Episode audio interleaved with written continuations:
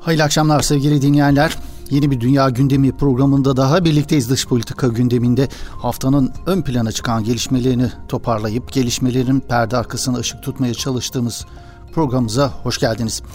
Dilerseniz öncelikle gündemde ön plana çıkan gelişmelerin başlıklarına kısaca değinelim. Ardından da haftanın en çok konuşulan gelişmesinin perde arkasına ışık tutmaya çalışalım. Dış politika gündemi açısından yoğun bir haftayı daha geride bırakmak üzereyiz. Ukrayna-Rusya krizi haftalardır olduğu gibi bu haftada dış politika gündemini en çok meşgul eden konu oldu. Taraflar arasındaki tansiyon hala çok yüksek. Rusya, Ukrayna sınırındaki askeri tahkimatını sürdürürken tatbikatlarla da savaşa hazır olduğu mesajını vermeye devam ediyor. ABD, Rusya'nın Ukrayna'ya yönelik işgal hareketinin her an başlayabileceğini duyurdu. Joe Biden Ukrayna'daki vatandaşlarına seslenerek Rusya'nın artan askeri hareketliliği nedeniyle ülkeden derhal ayrılması çağrısında bulunduğu vatandaşlarına. Öte yandan krizin sonlandırılması için de diplomasi trafiği dört bir koldan yürütülüyor. Fransa ve Almanya liderliğinin krizi sonlandırmaya yönelik diplomatik girişimleri bu hafta çok çok konuşuldu.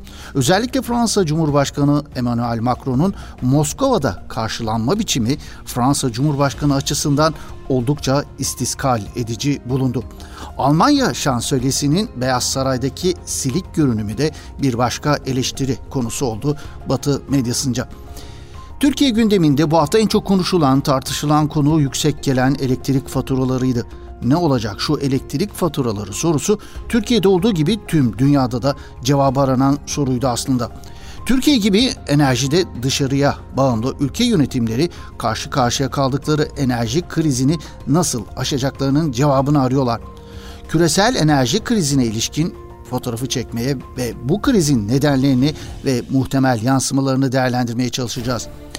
Orta Doğu gündemine bakıldığında Libya'daki bölünmüşlüğü daha da artıracak gelişmeler yaşandığı görülüyor. Irak, Tunus ve Sudan'daki siyasi istikrarsızlık devam ediyor. Hindistan'da ise Hindu milliyetçisi siyasilerin ve onların etkilediği Hindu çetelerin Müslümanlara yönelik saldırganlığı son dönemde bir hayli artmış durumda. Bu saldırganlık bu hafta çok daha görünür oldu.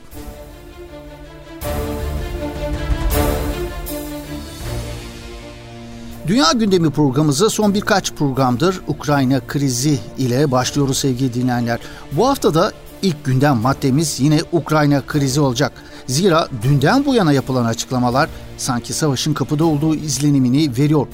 Beyaz Saray Ulusal Güvenlik Danışmanı Sullivan Cuma günü yaptığı açıklamada Rusya'nın Ukrayna'yı işgal etmek için yeterli gücü topladığını, ülkenin geniş kesimlerini kapsayacak bir işgal hareketin artık her an başlayabileceğini söyledi. Batılı siyasilerden gelen açıklamalarda benzer nitelikte. İngiltere Başbakanı Boris Johnson Avrupa en büyük güvenlik kriziyle karşı karşıya diyor mesela. NATO Genel Sekreteri ise Rusya'nın Belarus'ta ve Ukrayna sınırlarındaki askeri tatbikatı Avrupa güvenliği için tehlikeli bir an tanımlamasında bulunuyor. Amerika Birleşik Devletleri'nden gelen açıklamalar ise savaşın kaçınılmaz hale geldi ve giderek yaklaştığı konusunda anahtar niteliğinde. Hatta ABD Başkanı Joe Biden Ukrayna'daki vatandaşlarına ülkeyi derhal terk edin çağrısında bulundu dün itibariyle. Biden Amerikalılar ve Rusya birbirine ateş açarsa bu dünya savaşına yol açar uyarısında da bulundu her zaman olduğumuzdan çok daha farklı bir dünyadayız açıklamasıyla birlikte Joe Biden savaşın kapıda olduğu izlenimini verdi. Ukrayna'daki zorunlu olmayan personeli çekmeyi düşünüyoruz açıklamasıyla da Rusya Dışişleri Bakanı Lavrov da savaşın kapıda olduğu kanaatini pekiştiren bir açıklamada bulunmuştu bu hafta içerisinde. Velhasıl artan gerilim tarafların ortak diploması çabalarına rağmen bir türlü düşmüyor sevgili dinleyenler.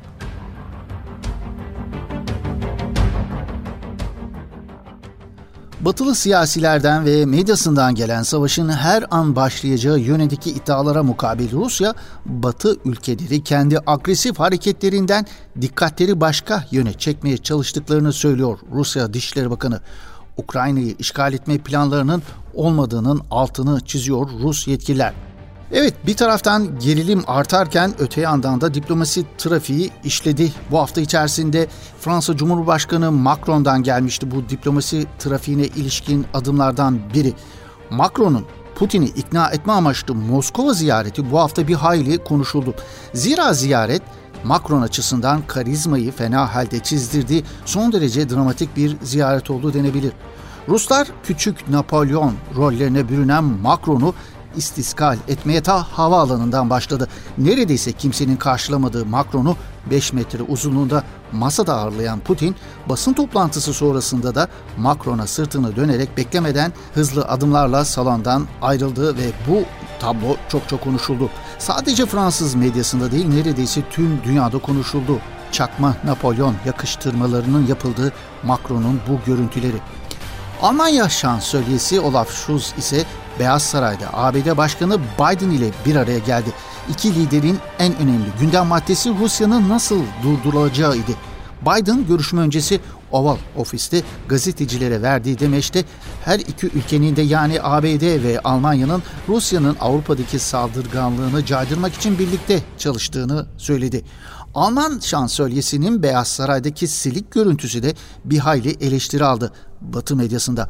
Biden'ın Rusya'nın Ukrayna'ya saldırması durumunda Kuzey Akım 2 projesinin durdurulacağını söylemesi Olaf Scholz'un tek kelime etmemesi bu sözlere çokça eleştirildi Alman medyasınca.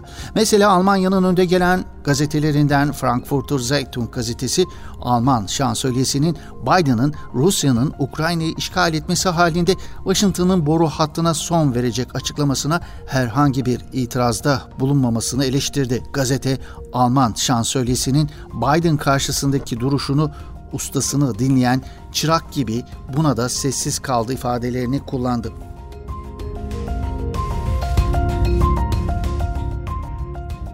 Çek Cumhuriyeti'nin günlük gazetelerinden Denik'te ise Almanya'nın yeni başbakanının liderlik iddiasından vazgeçtiği değerlendirilmesi dikkat çekiciydi. Alman ekonomisi Rus doğalgazına fazlasıyla bağımlı olduğu için Alman başbakanın dilini tutmak zorunda kaldığı yorumu yapıldığı gazete tarafından. Tarafsızlık politikası kısa vadede enerji krizini çözebilir. Ancak uzun vadede Almanya'nın diplomatik ayartmaya ve şantaja maruz kalmasına neden olacaktır yorumunda bulundu gazete. Schulz bu krizde Avrupa'nın güçlü bir yeni lidere sahip olduğunu gösterme fırsatına sahipti diyen gazete ancak bunun yerine ekonomik çıkarlarına ters düşeceği için Almanya'nın lider ülke olamayacağı kanaatini güçlendirdiği yorumunda da bulundu. Almanya'nın yeni başbakanı Olaf Scholz'un Beyaz Saray'da verdiği bu fotoğraf Selifi Merkel'in gölgesinde kalacağı yönündeki öngörüyü de doğrulamış oldu sevgili dinleyenler.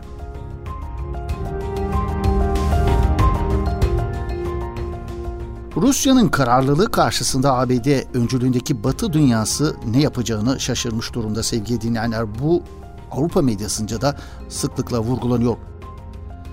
Estonya'nın haftalık gazetesi La Stampa, Washington'ın Rusya karşısında gerçek bir planının olmadığını yazıyor.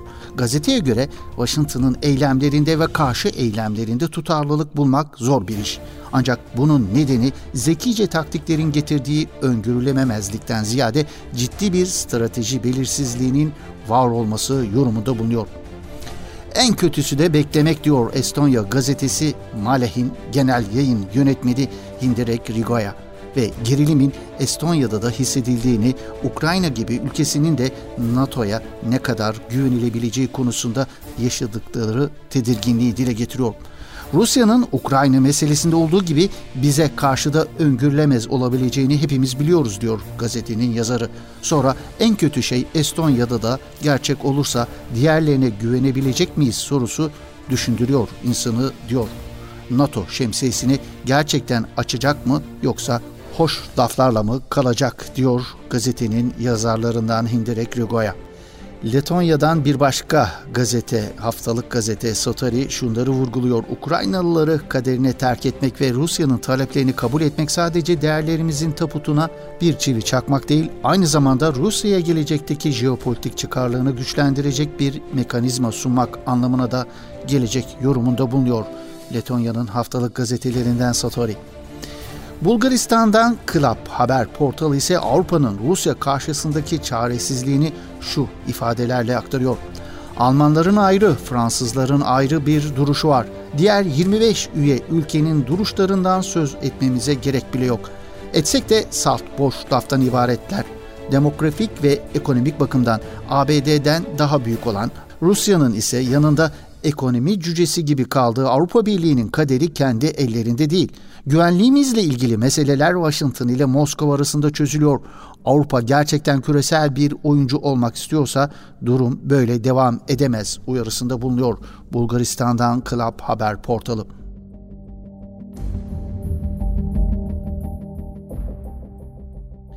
Avrupa medyasının Batı dünyası ile Rusya arasındaki gerilime ilişkin değerlendirmeleri böyle sevgili dinleyenler. Krizin savaşa dönüşmesi, bunu ortaya çıkartacağı riskler de konuşuluyor, tartışılıyor Avrupa medyasında. O risklerden biri de Rusya'nın elindeki en önemli kozlardan biri olan Avrupa'ya verdiği doğal gazı kesme ihtimali.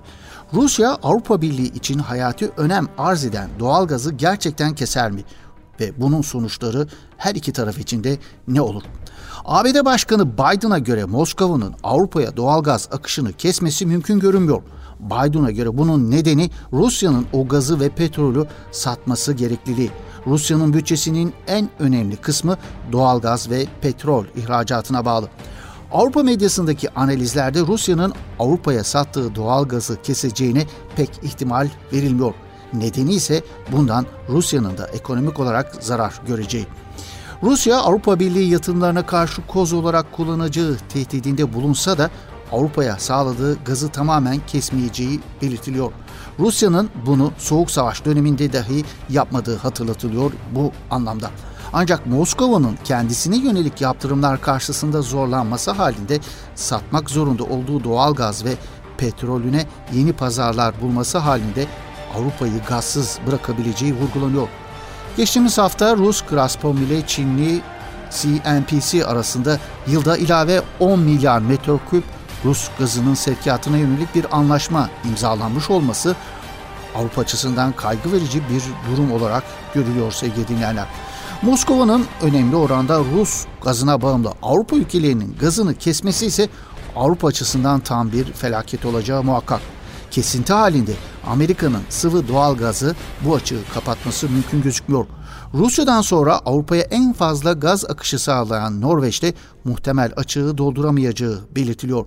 Avrupa'da doğal gaz fiyatlarının Ocak ayından bu yana 7 kat artmasının sebebi Rusya'dan gelen doğal gaz arzının düşüklüğü ve bununla birlikte depolardaki gaz miktarının normalden daha az seyretmesi.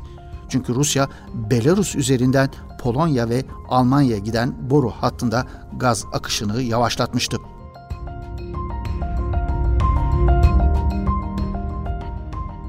Rusya-Batı geriliminde görüldüğü gibi enerji sorunu önümüzdeki sürecin en önemli krizlerinden biri olacak gibi duruyor sevgili dinleyenler. Ülkemizde de bir müddettir malum olduğu üzere gündemden düşmeyen başta elektrik olmak üzere enerji piyasalarında yaşanan fiyat artışları var. Karşı karşıya kaldığımız bu sorun Türkiye'ye has bir sorun değil. Az önce zikrettiğimiz gibi Ukrayna-Rusya krizinde olduğu gibi jeopolitik risklerin artması, pandemi süreci sonrası ekonomilerin yeniden hareketlenmesi, petrol ve doğalgaz üreticisi ülkelere yönelik uygulanan ekonomik yaptırımlar enerji arz dengesini önemli oranda bozmuş durumda. Bunun neticesinde de enerji fiyatlarının tabir caizse uçmasına neden oluyor bu süreç. Tüm dünyada kusursuz fırtına olarak adlandırılan bir enerji krizi yaşanıyor velhasıl. Türkiye gibi enerji noktasında dışarıya bağımlı ülkelerin açısından bu süreç çok daha sancılı geçiyor hiç kuşkusuz. Enerji arzında yaşanan daralmalar başta akaryakıt ve elektrik fiyatları olmak üzere iğneden ipliğe hemen her kaleme fiyat artış olarak yansıyor. Gelişmiş ülke yönetimleri de dahil neredeyse tüm dünya ülkeleri enflasyon rakamları açıklıyorlar. Amerika son 40 yılın, Belçika son 39 yılın en yüksek enflasyon rakamlarını açıkladılar bu hafta içerisinde. Küresel piyasalarda doğalgaz fiyatının son bir yılda 7-8 katına, kömür fiyatının ise 3-4 katına çıkmış durumda olduğunu zikretelim.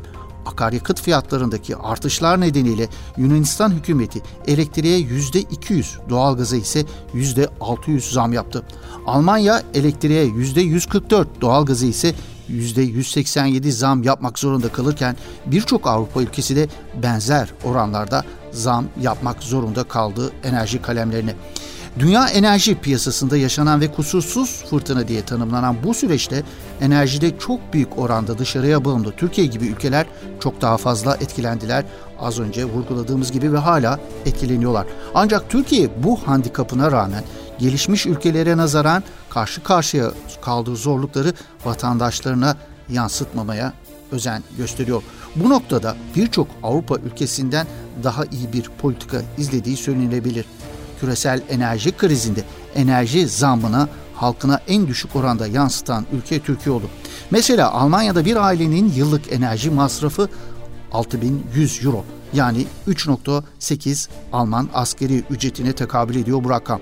Türkiye'de ise bir ailenin yıllık enerji masrafı ortalama 8500 TL yani 2 askeri ücret dolayında. Türkiye'de elektriğin %50'sini devlet, doğalgazda ise %75'ini yine devlet ödüyor. 15 TL'ye geçmesine rağmen Avrupa'nın en ucuz benzini yine Türkiye'de bulunuyor sevgili dinleyenler. Ama Avrupa'nın en ucuz benzinini kullanıyor olsak da kullandığımız doğalgazın %75'ini, elektriğin %50'sini devletimiz tarafından sübvansa edilse dahi enflasyonist ortam tüm dünya hakları gibi Türk halkının belini büküyor sevgili dinleyen bu acı bir gerçek. Dileğimiz enerji piyasalarında dalgalanmaya neden olan özellikle jeopolitik risklerin ortadan kalkması. Rusya ile Batı dünyası arasındaki gerilimin bir savaşa dönüşmesi hiç arzu etmeyeceğimiz sonuçları doğurabilir ki o da bugünleri aramamıza neden olabilir sevgili dinleyenler.